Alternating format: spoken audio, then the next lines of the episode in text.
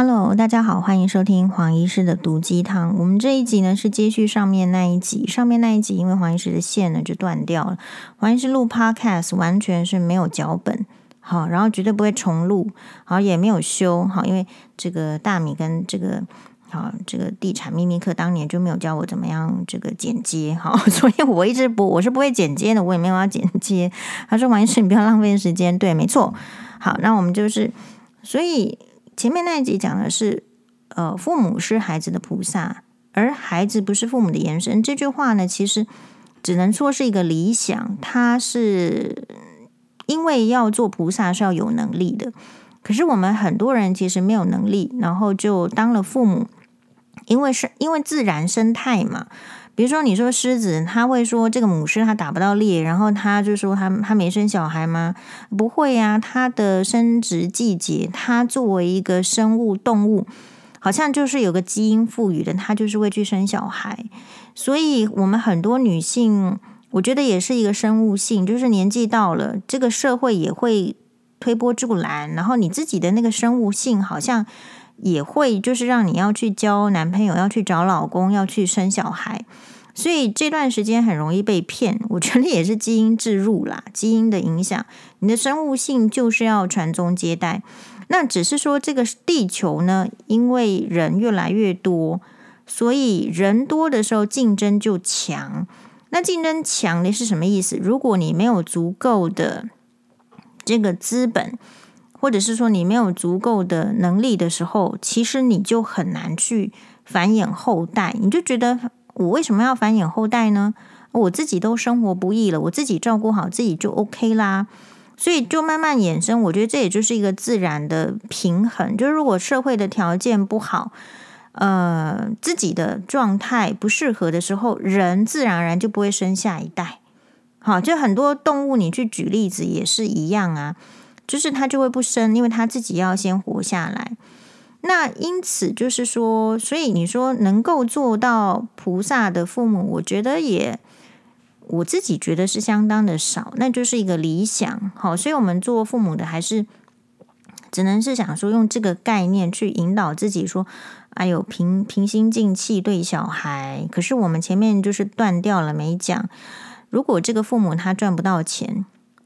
他有很大的金钱压力，好，他缴了信用卡费之后呢，生活就很少。比如说，他可能赚五万块钱，可是房贷就要两万五、三万，能够剩下来的所能够分配的生活、教育、娱乐的钱相对少的时候，我认为人就是不是菩萨，所以处在比较大的经济压力，或者是社会压力，或者是同财人际关系的压力等等不一了。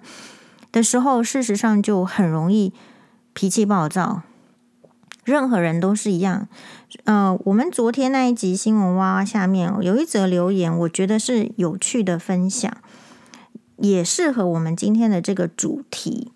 就是说，你目标虽然是这样，可是你到底有没有摘雕？然后，我们现在的小孩子到底有没有知道这一点？呃，以至于有一些人对于对小孩子的说说啊。呃，有一种说法是说，天下就是父母是不要求回报的。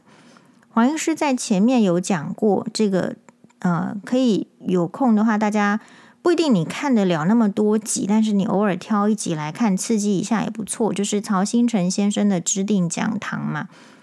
你不一定都都赞同，但是你哎，你受一下不同的这个刺激，你感受一下不同阶层的人、不同知识的人、不同表达方式的人，比如老人的表达方式跟年轻人一定不一样。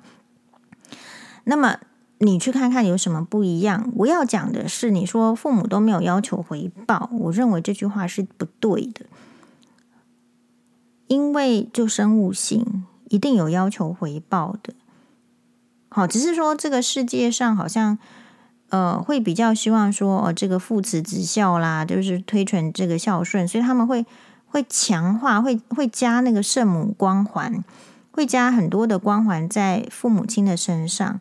能够不求回报的人，本身要非常有能力，那么他才有办法不求回报。但是事实上，大家都是凡人，而且凡人比例相当的高，所以不求回报的人是非常非常少。这边的不求回报可以广义的解释哦，不是只有说那个什么几千块或是几万块的孝亲费。你去看哈，那个越差家庭的人，就是说这个父母亲的资本越少的人，他会越期望有孝亲费。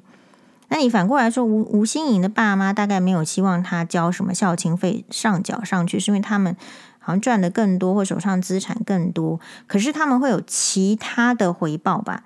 比如说，至少我认为像吴欣盈的爸妈，或是曹兴诚对他的小孩子的，你说没有没有期望回报吗？有，那个回报是至少你不能变成烂货。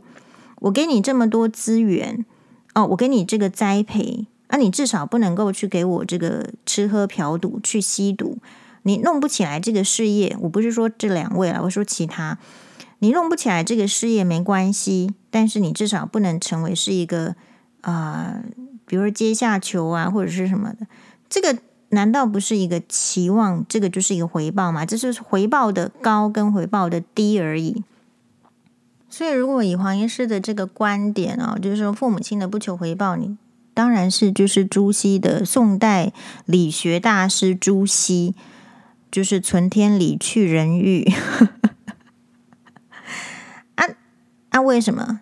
为什么说不求回报是这样的事情？因为父母亲，你如果求回报的话，那、你是给自己找麻烦。我王医师说，百分之九十九点九九九是平凡人。你平凡人都给予不了什么，变成菩萨的话，你有什么办法要求回报？就是他们是达不到的。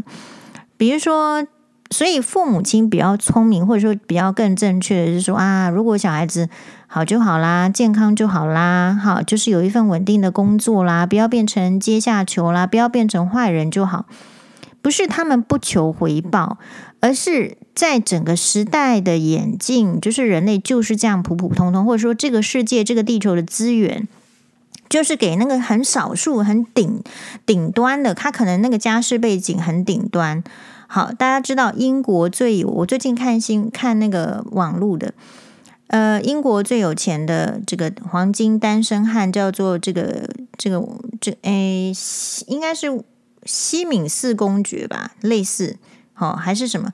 总而言之呢，就是他的教父是查尔斯王子，然后他也是哈利王子跟梅根王妃的儿子雅气的教父。但是他觉他要娶哦，他这个全英国最有钱的人，他曾经有一个介绍介呃节目介绍过他，就是非常有钱，非常低调啊，黄金单身汉。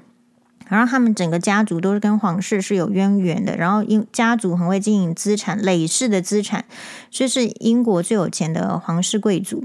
他要结婚了，然后这个婚礼上呢，预计查尔斯国王跟卡米拉皇后，好，还有其他的这个凯特王妃啊、威廉王子都会参加，但是排除了哈利王子跟梅根王妃，哈，然后点点点点点，然后当然这个皇室他不会评论这个事情。哎，那那为什么讲到这里，就是啊，你就是很平凡的人，你怎么会要求平凡的人给予你什么回报？那么如果你会，好，就是因为大部分人都会，所以这个世界才会充满着父母的烦恼。你你如果真正要求不要求回报，你大概没什么烦恼，啊，你就会经营在自己身上。大概是这样子。那当然，你说付出给予，黄医师也是在这个抓这个平衡，就是说，嗯，就是看看每一个人要做到什么程度。其实，比如说，你希望这个小孩子他的品性是正直的，是诚实的，是不作恶的，这也是一种期望，这也是一种回报。因为不是每一个人他都不会走偏。好，所以父母亲有没有求回报呢？有啊。各种不同不同的层面，好，那特别是你你去看啊，现在为什么年轻人他会受不了？就是他赚的钱已经很少了。那么如果说他的这个父母亲又是可以，就是高喊说，如果你你不给我多少孝经费，我就点点点，或是我就给你脸色，好，或者是说我就给你差别对待。大家啊，我们有一组这个，网友啊，他不是说重男轻女而已哦，他是会觉得是说，哎，父母亲在对手足的公平性有一些偏差，这所以啦，这个父母亲本来就是有期待的，他资源这么少，他就会去扒着那个能够给他可能比较好的，比如说也许养老生活啊，或者是什么。然后他，所以有些人会抱怨说：“哇，我这个婆婆帮谁拿一个妯娌带小孩，可是不帮我带，因为人家资源有限，人家就只愿意投在谁谁谁的身上。这种都是很隐性的这种社会的问题。然后，可是你你却要去听，就是说很多人要说各种方面来破解嘛，比如说啊，从原生家庭怎么样破解啦，你什么什么个性。”就像黄医师昨天去上那一集新闻哇，我就里面有一个留言呢，我觉得是跟我们的 这个主题是很有关系的。他说黄医师很喜欢你，坚强的女人，虽然个性里有要强的一面，也有些自我一点，但是很能理解你的状态和如此的原因。若不是原始家庭对个性的影响，你会更受欢迎的。好。你有智慧，而且坚强，且表达能力如此优秀，其他地方个人认为瑕不掩瑜。随着岁月的流逝，相信你会越来越平和通透，越来越闪亮优秀。好，这个我是怀疑啊，一个人只会走下坡的。好，说你不要给我作文。如果你四十岁都还没有就是 polish，这人生是很现实，但是问题就是这些现实的话，没有人很早就跟你讲。如果你你不对二三十岁的人讲说，如果你不努力，你不 polish，polish 就是磨光啊，打打亮自己。但是这种磨光跟打亮自己，不是指说一天到晚在忍耐别人对你苛刻的要求，不是指说你一直在那边忍耐，呃，百分之九十人家无理的要求，那个叫 polish，那个不是，那个是你叫受虐狂。我们要注意的是，一个人，你说一个人他会四十岁的时候突然变成美女吗？那我相信他要非常艰辛。大部分的美女你看到的都是十几岁、二十岁，他就很很坚持的，所以他四十岁的时候才才能够成为，哎，人家四十岁已经不堪看了，就是说已经不是美女了，她还能够被称之为美美魔女啊，或者是美女之类的。同样的道理，如果一个人要优秀，好，就是。我觉得很早就要开始投注，那这种投注呢，还不是？那他这个人哈，他讲到就是说，讲到个性，老实讲啦，好像是觉得我的个性很好，好，但是我的好个性不会用在烂人身上，因为我是什么？我是一个凡人，我是有个极限的人。那黄医师昨天在直播的时候有讨论。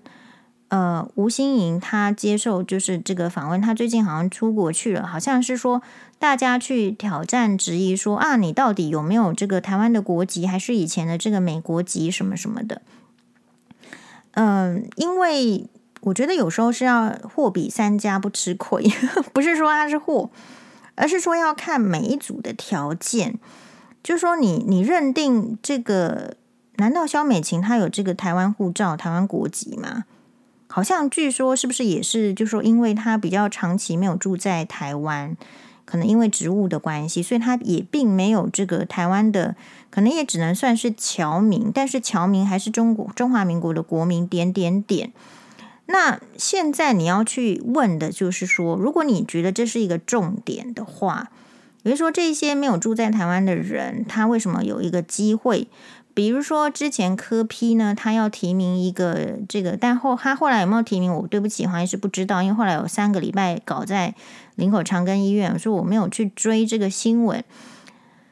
呃，他想要提名一位就所谓的这个陆籍配偶，好，中国籍配偶来做立委不分区的这个提名人。其实那个时候我看了一个新闻，你说黄医师个性不好，你可以这样子，你从从这点上来讲，就是说，其实我们那时候是一个质疑，就是说，那呃，你说黄医师为什么没有被看到？好，然后那个中国籍的例，就是这个配偶为什么被看到？那我要这样子问吗？如果我个性差，你要说我个性差的话，我有没有这样子问呢？嘿。那所以，其实我要讲的是，就是说，你觉得吴欣盈个性怎么样？你觉得萧美琴个性怎么样？你觉得个性在一件职场上，它所应该占的这个比率是怎么样？个性好的意思哈，其实比如说你说这个人个性好，这个人个性差，其实完全存在就是你容不容易从这个人身上获取价值，不管是实质的利益还是情绪的利益哦。比如说，呃，啊，你会不会觉得这个人就是很疗愈？好，你每次看到他的这个 YouTube 频道，或者说你每次看到他上节目，你就觉得被疗愈了。那我觉得，如果是通常你就会觉得他个性好。好，那像黄医师是很容易被这个观众朋友觉得说某一些啦，好，觉得说，诶，是属于个性不好的。原因是什么？原因我觉得不不完全是什么家庭背景啦，这种好家庭背景只是。你不敢去说这个王永庆个性不好嘛？你不敢去说这个吴欣盈个性不好嘛？你不敢去说郭台铭个性不好嘛？因为你就是不敢说有钱人。那因为黄医师今天就是刚好不是那个有钱人，所以呃突然之间你觉得你可以说我，我觉得世道就是如此而已。如果你早一点让年轻人发现，他不会去浪费时间去管别人要怎么说你。当你不去花很多时间管别人怎么说你的时候，你就有时间 polish 你自己。因为人就是庸才平凡，平凡到就是人家要求回报也没办法的，你知道的。那所以如果你还不警醒这一些，因为太多的人，呃，其实对黄医师的称赞也是这样，就是说啊，呃，我很早以前，大概人家就说我不太，我不是一个会太去管别人对我评价的人，因为为什么？因为我们自己要去找对自己有用的那个点，然后其实你生活中有时候还是 level 的问题，你会不会遇到可以给你很好意见的人？可以吗？好，比如说我自己的粉专，那就有很多人会给不错的意见。这个就是你只要你有一点点，你可以去善用，你不太真的去需要去在乎每一个人的意见。那黄医师跟大家可能呃还没有站到这个公众面前，还有一个差异性，就是说，因为站到公众面前会有更多人对你指指点点。可是如果不是这样子的时候，其实。那那好啊，你说你我们前面这一集要在讨论说你是不是愿意要做 YouTuber，你是不是要吃媒体饭？你觉得这个饭碗好像比较容易啊，容易到你不想要好好的读书了，你不想要好好的训练自己的专业了，因为你觉得这件事情比较容易的时候，你在前面这一段还没有站在公众面前。因为我们几个网友他也想要经营粉砖啊什么的，好，那黄医师就 promise 说好啊，那就来帮你 promote。只是有时候黄医师比较倒霉的时候，就是我就没有帮 帮忙 promote 这样，然后我就说因因为其实没关系啊，就是一个大家知道的这个途径嘛。那现在问题是说，那你准备在那公众面前前的时候，你是一个怎么样个性的人？你是一个人家说哇，你这个牙齿你不整齐，你就要去整形的吗？人家说你鼻子不够挺，你就要去做鼻子吗？人家说你这个脸凹下去了，你就太老了，你就要去打一个童颜针吗？你首先要先自问，就是说你到底是怎样的人？啊、呃，因为就是我们刚刚所讲，比如说好，黄医师常常好，就是说我其实是因为我太硬，好，我们没有圣母光环。好，所以呢，那你就是觉得我个性差，那我们是觉得说，那就不用了，谢谢。我并不需要个性好的称赞，因为我不是德雷莎修女。你很清楚你你自己是谁，但现在问题是说，我们一般的人，因为我们说过我们是平凡人，可平凡人又想要找自己的定位，因为找到定位之后，自己会比较有信心啦、自信啦、安心也不错。所以你在寻找的过程中，对不对？你会受到很多的社会价值、家庭价值，比如说，我觉得闽南潮汕很差的这个社会价值，就是说，觉得男生是比较好的，男生是比较重要的，男生才能够传宗接代的。你事实上，我们台湾很多女性就处在这个环境。那我提出来的一个疑问就是说，啊，那既然我们处在这个环境的话，我大概不会第一个去敲打那个男生。好，所以其实大家说我是女权主义者是不太正确，因为从来没研究过女权主义。我只是反思说，当人家这样对你，你不开心的时候，你为什么没有反驳？就是说，当人家叫你签一个什么放弃什么这个遗产的时候，你你为什么签了？那你签了之后，你是害怕什么？因为你害怕人家说你是一个个性差的女儿。害怕人家说你是一个贪婪的女人，然后你签了，事实上你签的心不甘情不愿嘛，你压根儿从心里就觉得那笔钱爸妈应该要分给你，为什么？为什么没分给你呢？为什么？你不是有照顾父母吗？哈，你不是做一个乖女儿吗？为什么最后这个钱还是没有分给你，或者是说最后好处还是留给男生的比较多嘛？那我会先问的是说，为什么闽南系统的潮汕系统，或是？台湾的女生，为什么你没有抵抗这一块？你没有抵抗这一块的时候，你就花很多时间抱怨。好，那人生其实就停在这个地方了。所以我只是跟人家有一点，就是说不一样的是说，因为我们的人生资源不多，所以我们看到任何的机会就试试看。而且我不认为说它是一个怎样的这个机会，好。然后每一个阶级会有每一个阶级的问题，好，比如说有时候你说真的是法国罗瑞有家家族的这种什么这种女富豪，她就她就会比较快乐嘛？那曹清晨先生的知定讲堂里面也有一个，就是告诉人家说成好像类似概念了哈，也许我抓的不是那么准确，就类似概念是说成功什么什么也不是一件很爽的事情，那到底什么样才叫做爽？所以你，我觉得要有一个很大的注意点的时候，就是你去看这个事情的时候，我不知道大家有没有真心去想要从一个阶级去看，然后看到这个社会隐藏的氛围是什么？那你会不会被这样子隐藏的氛围所刺伤？啊，或者是说你会不会被被局限在这样隐藏的氛围？我们看一下，有一篇我觉得是值得讨论的，就是有一个女生呢。他是一个这个大学生，好像是好。然后呢，他就他的爸爸呢，本来是可能也是在某什么公司的这个类似主主管啊，但是公司有一段时间，台湾的很多公司都跑去中国发展了。而中国发展之后呢，他就慢慢的就是，其实我觉得很多啦，就是人家中国就是早期嘛，啊人家中国就学了人技术之后，就开始排排挤这个台干，所以很多后来台干表面上是说年纪大了，然后就失业了，那没关系啊，失业了回台湾之后，这个。这个爸爸呢，他就去当这个计程车司机，然后继续的开车。那现在这一篇我觉得有意义的是什么？我念给大家听，然后大家再发出心得。在怀师滑到那一则这个之之前，我补充一下，就是我在这个直播的时候，我有提到星光集团，这个是雅虎，我看雅虎新闻呢，但是前面没截到，所以如果就是哈，我就念这个结文。诶，星光集团第三代大千金、民众党副总统参选人吴欣颖近日面对媒体堵麦，被询及参选缘由以及双重国籍争议时，变脸反问：“你当记者有问过爸妈吗？”诶，还有什么？诶，你所以所以吴欣颖你不知道，其实大家都有问。还有什么人要对国籍部分要提问的吗？引发争议。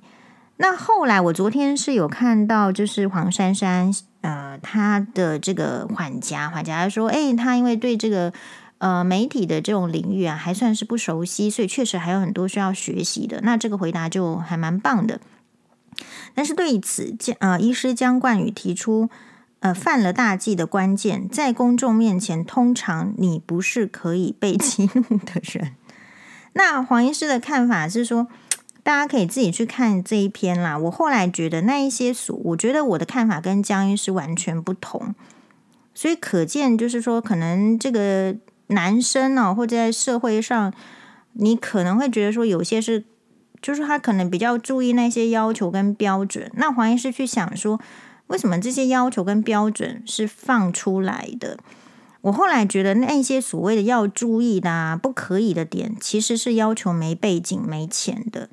真正有钱人出来表现的，其实就是没有人教他注意这一些，啊、人家就觉得不需要，所以他要生气的时候，其实就可以生气。是你一般人，你没有背景，人家就觉得你不可以生气。但反过来说，这边当然不是只说当下的这些记者提问是不 OK 的，可能其实还是职责所在是 OK 的。但是有没有经过修饰？也许时间不够，就无法修饰。嘿，喂。哎，你好，请问一下是黄宥嘉黄姐吗？嘿，是。黄姐你好，我这边是国泰世华银行。哎，不好意思，我现在没空接电话，sorry，拜拜。嘿，嘿，拜拜。哦，然后，哎，我刚刚讲到哪里？就是说。我觉得大家是不是也可以真心的探讨一下？就是说，因为我自己个人的这个经验跟感受是这样，就是说，这个社会是非常有阶级的。就是郭台铭那个样子，就有记者先生、大大小姐们，你们敢得罪他吗？不敢呢，搞不好还给他抛橄榄枝呢，是不是？那你反过来说，你可以一起去说柯文哲啊，因为柯文哲如果这次选不上，他政治生涯就完蛋了嘛，对不对？就是。其实我觉得说穿了就是这样而已。那么，所以江江医师所说的，真的可以在媒体面前生气还是不生气呢？其实是看人，啊。但是你不要说，呃，跟主轴差很多。但是这个跟主轴差很多的意思，可能就要有很多的历史上有一些奇怪的人啊，狂人，那个在媒体面前讲话。我觉得只要不是那样，我觉得就还 OK。然后另外，我觉得另外有一则是说，我们好吧，你说你都提这个女性的副总统候选人了，然后你觉得对这个妇幼环境，你觉得是怎么样？如果对我的了解的话，嗯，我看新闻，吴欣颖可能最近才生了一个小孩吧？有没有成有没有一岁？假设是没有，当然他有很好的这个保姆跟后援。但是我觉得女性刚生产完，老实说啦，那，脾气坏一点，我也觉得 OK。就我们社会上能不能就是说，就站在他的立场也帮他想一下，不是每次呢都站在媒体的立场。但是你看新闻的时候，因为这个这篇新闻是媒体写的，always 一定是站在媒体的立场。请问人家为什么可以不要发脾气？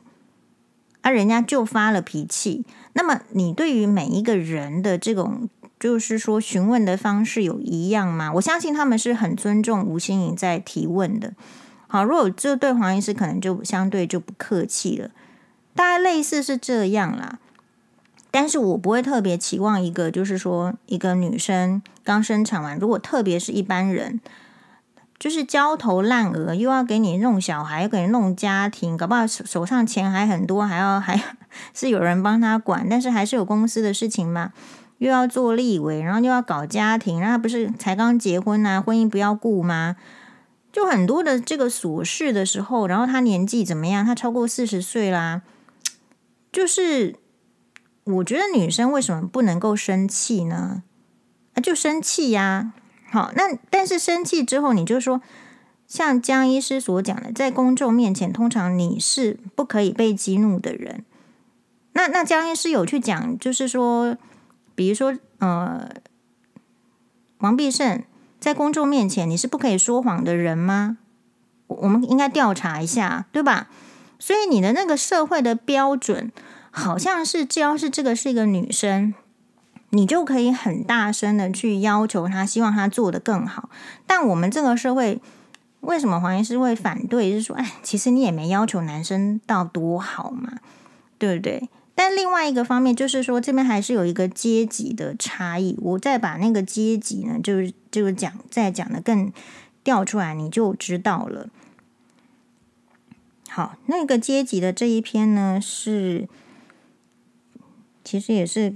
这个高雄大举为众女士提供好，她还提供了一个什么陈小燕刘宗元卖螺蛳粉，OK，嗯，这一篇在哪里？好，找到啦。这一篇可能是在爆料公社还是什么心情版？好，而且是二零一八年三月十一号，匿名。我爸开计程车怎么啦？好，他这篇我把它念出来。他说我是个独生女。爸妈晚生我，所以现在我二十岁，爸妈都快要六十岁了。好啦，那这样就是晚生嘛？对啊，现在很多人以后你都是这样子啦。我们家原本是个家境还不错的，爸爸是个公司的经理，因为工作认真，态度又很好。还记得国小时跟他在跟他的这个老板一起聚餐的时候呢，爸爸的老板总说都是我爸的关系，替他们公司赚了不少钱。所以我爸说我小时候的时候，年终奖金什么公司都是很大方的给他。直到有一天，大概是我国二的时候，爸爸的公司换了老板，说希望爸爸能够调到另外一间公司。之后到了高三，我有点忘记了，好像是因为这个年纪大，爸爸呃就被公司希望退休，好，其实就是叫你滚蛋了，哈。所以在那之后，爸爸又被亲戚的老板邀去。大陆帮忙做事，当然一个月起码有个八万。我爸的腰本来就不好，肝也是。前几年有一天突然接到爸爸很沮丧的呃打来台湾的这个电话，跟妈妈说他可恐怕呢做不下去了，在那里住的小房子跟吃的都很不适应。嗯、晚上也是九点多才能够离开公司，一周也只能够休一天。诶，其实大陆的工作哈，中国的工作好像蛮严峻的，只是说。呃，他们可能用钱来弥补了哈，所以或者是说你台湾人去很辛苦的，然后回来不敢抱怨，好，就好像是有路上遇上一个发疯的，我觉得就是这样子，其实是很苦的啦，只是能说吗？我忘了当初他们聊了什么，爸爸好像说他会再坚持几个月看看，但是后来还是回来。爸爸告诉我他老了，没有公司想要他了，诶。我听了好难过，差不多休息了一年，爸爸决定开计程车跟考导游。他考试呢也是很紧张，跟我分享他花了很多多少时间才通过。但是他有时候就在我去学校的时候，他总是跟我说不要跟朋友讲他是开计程车的。我说开计程车怎么样了吗？那这个爸爸说怕这个小孩子觉得丢脸。那这个女生是说我独生女哦，她说我一点都不觉得丢脸，因为爸爸是个有礼貌的人。我相信坐到他的车一定会很舒适啊！我们也希望哈，拜拜托留言一下。那个啊、呃，那时候也接到不少国外游客的电话，说希望我们爸能载他们什么什么。有时候虽然是要在凌晨起来，上个礼拜吧，我朋友看到我从捷运站下车，他说我怎么搭计程车来？我说我爸呢是开计程车的，那他就当场笑出来。他问我：“你一身贵气，怎么可能？你爸是开计程车，少来了。”我说：“真的呀，我爸退休了，在开计程车啊。”之后就有人说我很不孝顺，爸爸只是开计程车的，还穿名牌，还喜欢花钱。我并没有全身名牌，我跟大家一样，就几双名牌鞋，几件名牌外套，手机也不是苹果的，包包也不是专柜的。呃，我跟一般女孩一样也会网购，怎么样滑滑网站就被讲，还是当着我的面讲，讲到要出去玩就故意讲到我那个叉叉叉爸爸是不是开计程车的吗？如果叫他开，叫他在，就不会被被乱坑了吧？你爸很诚实吧？不会会不会被绕？就是会不会绕入啊？哈哈哈。好，真的不是所有计程车司机都爱绕入、爱骗钱。我爸开计程车也很怕。遇到自己就是说有不知道的路，所以如果他多绕路的话，一定会扣钱给客人。这一点我也很放心，至少比较不会被客人骂之类的。很难过，很难过，非常难过。早知道是不是就别讲了？好，那 sorry，我们是今天才看到这一篇呐。首先呢，其实这个就是我们社会的歧视嘛。就说你不敢公开讲，可是你的行为就是，我不知道大家看到这一篇是怎样。首先，我会觉得，呃，很遗憾的，就是说，第一个，可能他周边的同学父母亲也没教，或者是没有没有这样的教育机会，或老师看到了什么，这这种状况发生的时候，旁边并没有一个人敢直言，就是。你你你说什么个性好个性差？我就觉得你看到这种情况，你到底是要闭嘴不说呢？当有一个人在嘲笑别人的时候，闭嘴的人难道就是个性比较好的吗？哦，应该是说，诶，如果有那一点点善笑的成分，可是他们会把他说的好像不那个那么容易。被你发现是一个用不好词句，但是其实内心还是隐隐的来嘛，所以其实就是我们这个社会在内心是有一些嘲笑的，是有一些看不起的。比如说，可能这个，呃，对，但是 我们就觉得是说，哈，你同学那种有一篇国立政治大学就回回文就推了哈，呃哦不是，这是另外一篇，就是说二婚的女性不优秀啊，除非很优秀，不然没有男生要哈，然后点点点，其实就是。那我们也可以说，就黄医师个个性不好，就说啦，那老老男人一堆直男癌没药医的，我们到底为什么理他？我们为什么在乎他的话呢？我也不知道啊。但是这个是因为黄医师的年纪嘛，好，然后你会走跳这个社会，你会发现这个社会它好像有一个有一个隐形的规则，所以我通常不觉得台湾社会很进步在这边。就是如果你没有解决对，就是不正常的歧视。那你的社会的目标到底是什是什么？我们不知道。那这个社会因为几千年来、几百年来，不管它传承下来，就是你其实比较相信你喜欢的是有钱人嘛，所以你可能喜欢曹星辰啊，你觉得他说的话就百分之百对呀、之类的。好，然后黄医师说的话就乐色，那也是有一堆人是这样子啊。就我们处在的社会就是这样的时候，你会不会被打击到？像刚刚那讲的那个二十岁的。这个他可能就就有点这个打击到啊，对不对？那所以你说到底要怎么样面对歧视？怎么面对歧视？很多啊，我们女生要面很多面对歧视，你要面对别人对你年龄的歧视，你要面对别人对你容貌的歧视，好，对你这个家世背景的歧视。所以回到前面那一则，学长说这个父母是小孩的菩萨。嗯，然后这个小孩不是父母的延伸，他当然是希望说，其实父母，我觉得从这样子这两则哈这几则故事把它结合起来，就是说，其实小孩子已经要继承我们的家世背景了，已经很辛苦了，所以你你何苦啊？你看一下，所以你你何苦再把你自己的就是说眼界啊，还是思想啊，就是其实也没没多好加到小孩子身上。我自己个人是这样看的，但是因为父母亲哈，大部分很多没有能力的人，他其实没办法走出去，他甚至连看什么 YouTube 频道、什么时间听曹兴诚讲话都听不懂。大部分很多人是这样子的时候，他就很容易，就像你去看新闻哇下面很多留言。好，我我觉得有部分的留言，它就是代表的，你去看那个留言的比例，你就会，你就可以猜想这个社会是怎样的。所以黄医师不是无聊去看那个留言，你可以看得出来，这个社会会去讲话的。比如说那个小金姐，人家就是没事，她都已经这么辛苦了，好，眼睛看不见了，没事就会有个阿伯跑到她家跟她说：“你这个叫报应。”这些人何以敢去做这样的行为，敢去说这样的话？其实不外乎就是。这个社会都是个性好的，都是纵容他们的。可是这样子结果的话，并没有让这个社会往前进的方向去走嘛。因为其实这个社会不敢正视，我们不能讲的是，大部分的人是很辛苦的，大部分的人都是在生活挣扎的。像吴欣颖这这一类型的人是少之又少。然后我的朋友呢，他有说看我这个直播，他就问我啊。哎，这是我朋友说朋友说的话。他说，这个吴欣盈应该是一辈子不用看人眼色说话的人。其实这句我没有赞同，他一定会看他爸妈的眼色。你相信我？我们在外面工作才不敢这样说话呢，又没有靠山，又没有人缘的话，就别想好好的面对人生。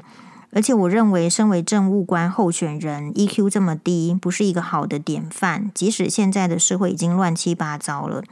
但是他现在就翻白眼，我不敢想象他是否真正的能够了解民间疾苦嘛？我也不认为女记者的问题又多白目是可以简单快速应对的。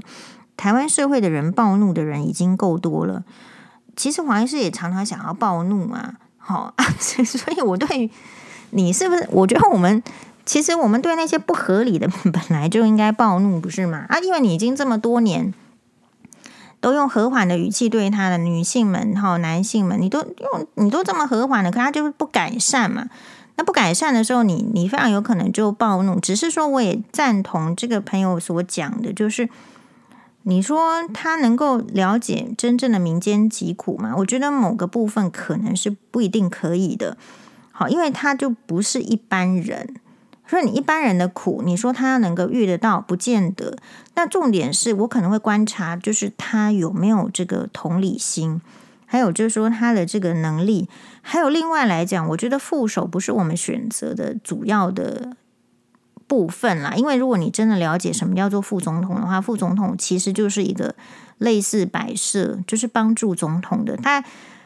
大概副总统候选人不会是我们就是是不是投这一组的主要的理由啦。好，那可是因为我们今天呃去送完双妈上学之后，就顺便去 Seven Eleven 缴这个信用卡费啊，然后再买鸡蛋。走回路的时候，走回程的时候，看到有人在扫这个街道嘛。好，就是清洁队的人员还是志工啊，还是什么，我又不知道。然后，因为今天是下着毛毛细雨，是带着斗笠的，然后是比较寒冷的。我的意思是说，其实你要了解人，你还真的要先遇得到这个人。比如说，因为黄师是职业关系，是了解比较多视力比较不良的人。那一般的民众啦，你可能周围的人比较幸福，你可能要透过哇，昨天那个节目，你才会理解说哇，原来视力看得不好的人，他是这样子辛苦的。他要连刷个牙，他挤牙膏到底是怎么样呢？为了不要浪费，干脆先把牙膏就吃吃到嘴巴里面，再再慢慢刷，是这样子在动脑筋，然后想办法自立的。嗯，所以如果说你被，就是说像黄医师，就是说，其实我觉得我也蛮莫名的，就是我们是单亲家庭嘛。可是每次都要因为是单亲家庭，是因为是女性，然后就说啊，你这个个性就是因为是这样。我个人的想法是说，我个性顶好的，而且我们虽然是单亲家庭，可是它是有功能性的家庭。就说你，你如果是双薪，有些人是看只是没离婚，然后爸爸妈妈都在，然后好像为了你离婚的时候好嫁出去，还是好好娶媳妇，做爸妈做了这样子的努力牺牲跟配合，让你要能够结婚。好，结果你看看现在年轻人根本不结婚，所以老人家你这么忍，这个是要干什么？